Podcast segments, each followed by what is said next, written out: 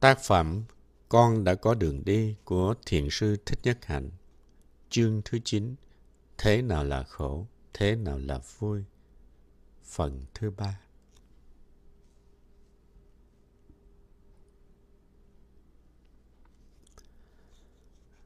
Đạo Bụt thì không cứng ngắc như vậy. Nền đạo đức của Đạo Bụt có phương tiện quyền xảo gọi là khai. Đó là sự linh động. Một mặt là khai, một mặt là giá. Giá tức là ngăn lại.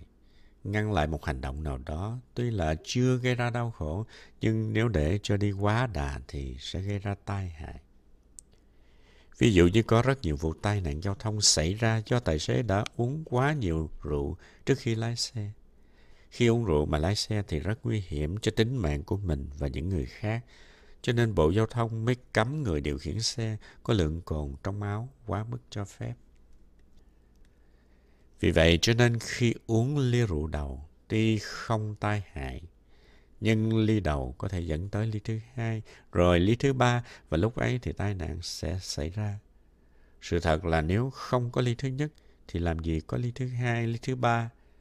Vậy cho nên đừng có uống ly thứ nhất. Tuy mình làm điều đó không nguy hiểm gì, nhưng điều đó sẽ kéo mình đi xa hơn. Và một khi đã đi xa rồi thì tai nạn sẽ xảy tới. Có một bà người Anh sau khi được nghe trình bày về năm giới, bà nói xin thọ bốn giới thôi. Còn giới thứ năm là không uống rượu thì bà không thể thọ được. Vì mấy chục năm nay, ngày cuối tuần nào cũng uống một ly mà không làm sao hết. Tại sao phải thọ giới thứ năm giới? Thọ tới năm giới để mà bỏ đi cái thú vui uống một ly rượu vào cuối tuần của mình. Khi ấy, tôi nói với bà ta rằng, tôi công nhận là trong ba mươi năm nay, mỗi cuối tuần bà đều uống một ly rượu và không có chuyện gì xảy ra cho bà hết.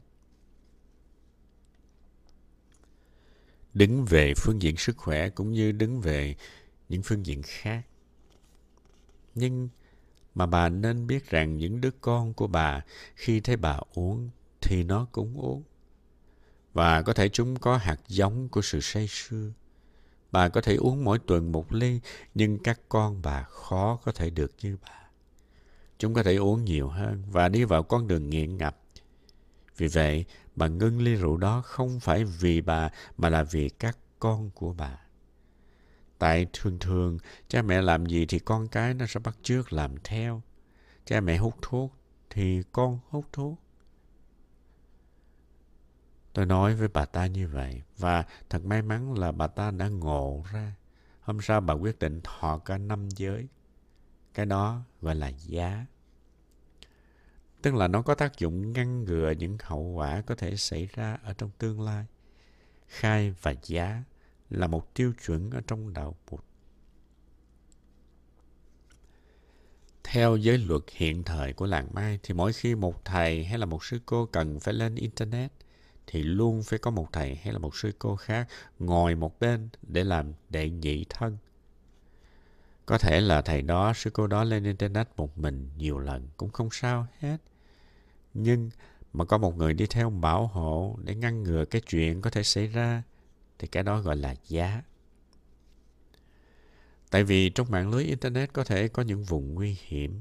Không biết là các bậc làm cha, làm mẹ có thể áp dụng chuyện này với con cái của mình được không? Tại vì bây giờ trẻ con mới bảy tuổi, mười tuổi đã bắt đầu lên mạng Internet một mình rồi. Và chúng có thể đi lạc vào những vùng rất là nguy hiểm. Cho nên cấm nó hay không? Cấm nó chắc cũng không được. Nhưng giới luật đưa ra là mỗi lần con lên mạng Internet thì phải có mẹ hoặc là bố ngồi cùng. Không biết cái đó quý vị có thể làm được không? Cũng như khi uống rượu say, có thể quý vị lái xe mà không gặp phải một tai nạn nào hết. Nhưng đó là may mắn thôi. Vì vậy cho nên không uống rượu vẫn hay hơn.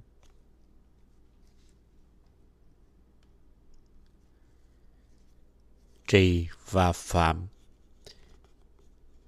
Trì và phạm là nói về giới.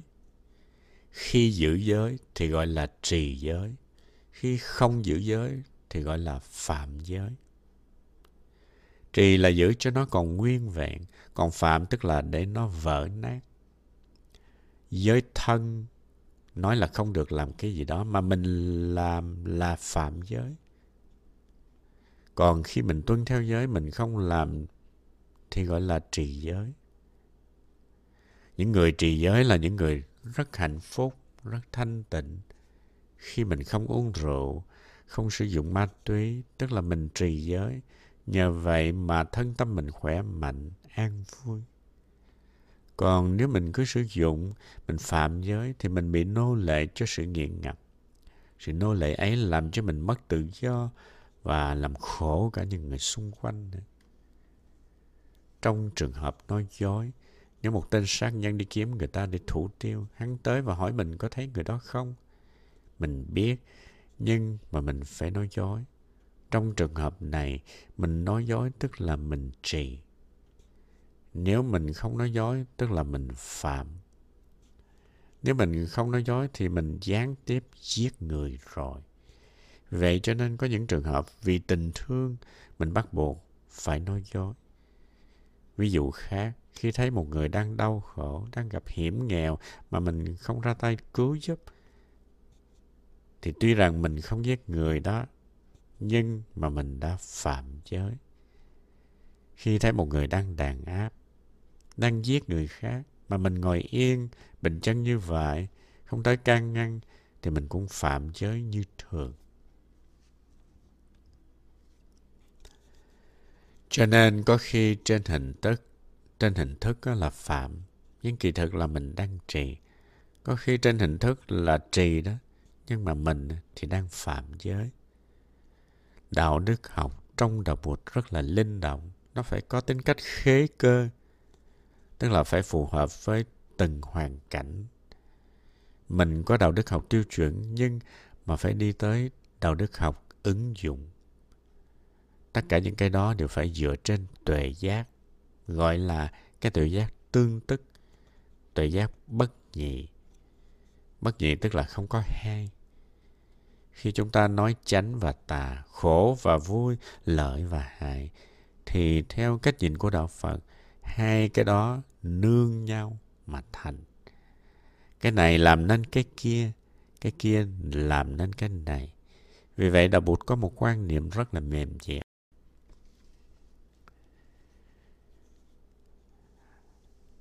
Khi nói Phật và chúng sinh, thì mình có một cặp đối lập nhau giống như là lợi và hại, hay là mê và ngộ, như bùn và sen.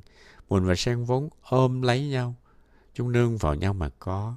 Không có bùn thì không có sen, không có sen thì không có bùn. Bụt và chúng sinh cũng như vậy. Bụt ôm lấy chúng sinh và chúng sinh ôm lấy Bụt. Tìm, tìm Bụt ở trong chúng sinh và tìm chúng sinh ở trong Bụt. Bụt và chúng sinh không thể tách rời. Cho nên ở trong đạo Bụt có giáo lý gọi là Phật sinh bất nhị. Bụt tức là người tỉnh thức, sinh tức là chúng sinh. Bụt và chúng sinh không thể tách rời ra được, gọi là bất nhị. Nếu mà không nắm được điều này thì không thể nắm được nền đạo đức học Phật giáo. Nếu mình muốn đi tìm Bụt thì phải tìm ngay ở trong chúng sinh, vì ngoài chúng sinh ra không thể nào có, có Bụt. Khi đã thành Bụt rồi, không phải mình hết làm chúng sinh. Cho nên tôi có nói rằng Bụt cũng có thân Bụt.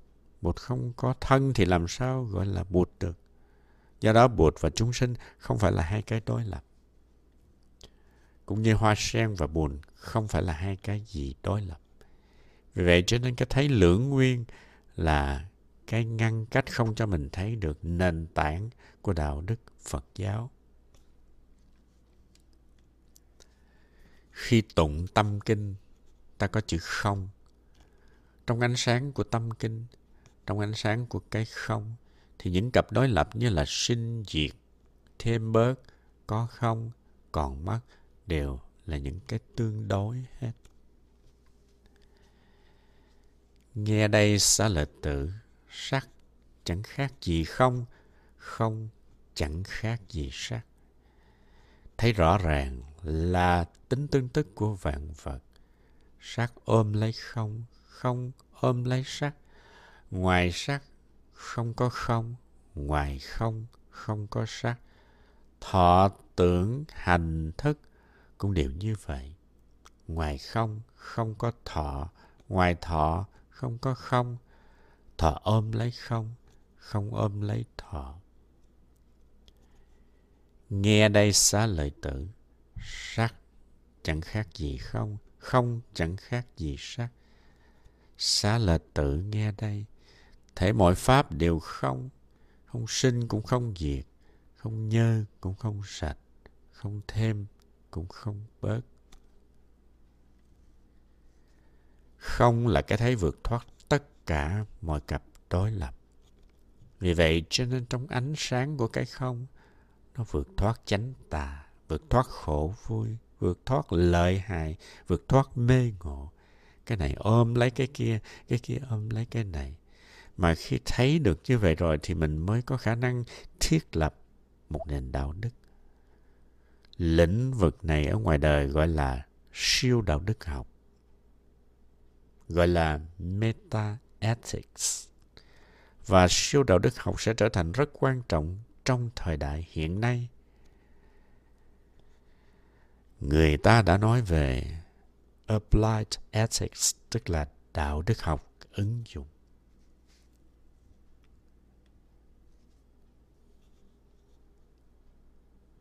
Tiêu chuẩn tuyệt đối. Trên đây, lợi hại, khổ lạc, trì phạm, vân vân là những tiêu chuẩn căn bản có thể làm nền tảng cho nền đạo đức học Phật giáo. Nằm ở dưới hết có một tiêu chuẩn. Tiêu chuẩn ngược với tất cả các tiêu chuẩn kia, gọi là nhất nguyên siêu tuyệt, tức là xuất thế gian.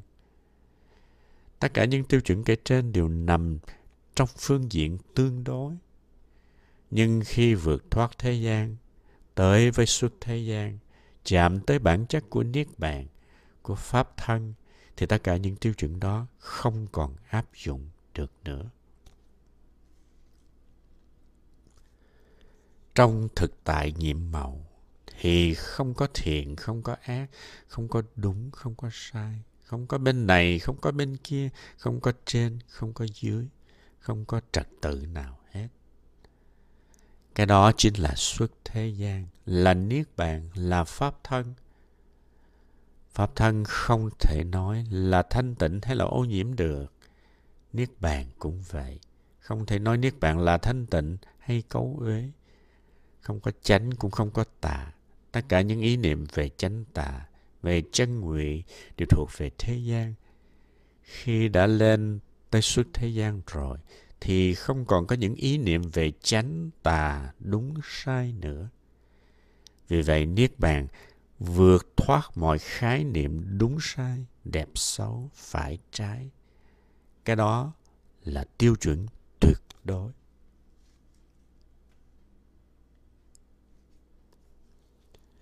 Bên Cơ Đốc giáo người ta thường liệt Thượng Đế vào phe chánh, phe đúng. Khi nói tới Thượng Đế, tức là nói tới tình yêu, nói tới chân thiện mỹ. Nếu như vậy thì có nghĩa là Thượng Đế này vẫn có cái đối lập. Quỷ Sa-tăng đối lập với Thượng Đế. Và Thượng Đế này vẫn còn nằm trong giới hạn của đúng sai, của chân ngụy.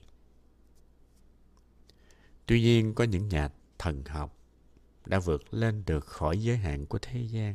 Những nhà thần học ấy đã thấy được Thượng Đế bằng con mắt xuất thế gian, tức là Thượng Đế ở đây không còn được diễn tả như sự thuần thiện nữa. Cái thấy của họ vượt thoát quan niệm về khổ lạc, lợi hại, tốt xấu, vân vân. Họ đã đạt tới cái thấy tương tức, tức là cái thấy tương đương với đạo Phật. Cái được gọi là Niết Bàn, là Pháp Thân, là chân như.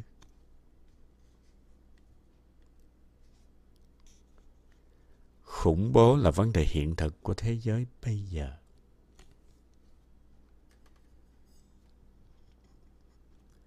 Bạo động, chiến tranh, hận thù và khủng bố là vấn đề hiện thực của thế giới bây giờ. Đó chính là khổ đế. Chúng ta phải thấy được rằng nguyên nhân của bạo động, của chiến tranh xuất phát từ sự sợ hãi, hận thù, tham vọng, kỳ thị gây ra. Nhìn cho kỹ thì thấy gốc rễ sâu xa của chúng là do tà kiến đưa tới, do cái thấy chấp ngã đưa tới. Chấp ngã tức là giữ chặt quan niệm của mình, cho rằng chỉ có cái thấy của mình là đúng, còn người khác là sai. Hiện thực này do cái nhìn nhị nguyên đưa tới, tức là thấy mình và người kia không dính dấp gì tới nhau hết. Trong giới thứ nhất của mười bốn giới tiếp hiện có nói, ý thức được những khổ đau do thái độ cuồng tín và thiếu bao dung gây ra. Con xin nguyện thực tập để đừng bị vướng mắc vào bất kỳ một chủ nghĩa nào, một lý thuyết nào, một ý thức hệ nào, kể cả những chủ thuyết Phật giáo. Những giáo nghĩa Bụt dạy phải được nhận thức với những pháp môn hướng dẫn thực tập để phát khởi tuệ giác và từ bi, chứ không phải là những chân lý để thờ phụng, để bảo vệ, nhất là bảo vệ bằng những phương tiện bạo động.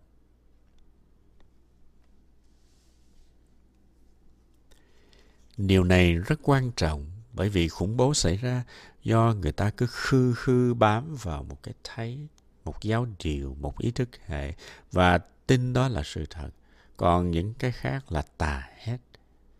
Vì vậy họ đã giết hại chỉ vì muốn áp đặt cái thấy của họ lên người khác. Sự cố chấp vào những hiểu biết kiến thức của mình là một tà kiến. Tà kiến này đưa tới sự kỳ thị, sợ hãi, hận thù, tham vọng, mà chính bốn yếu tố này sẽ đưa tới sự giết hại. Giới bản đưa ra phải bộc lộ được rõ ràng những phương pháp để đối trị với tình trạng hiện thời của thế giới.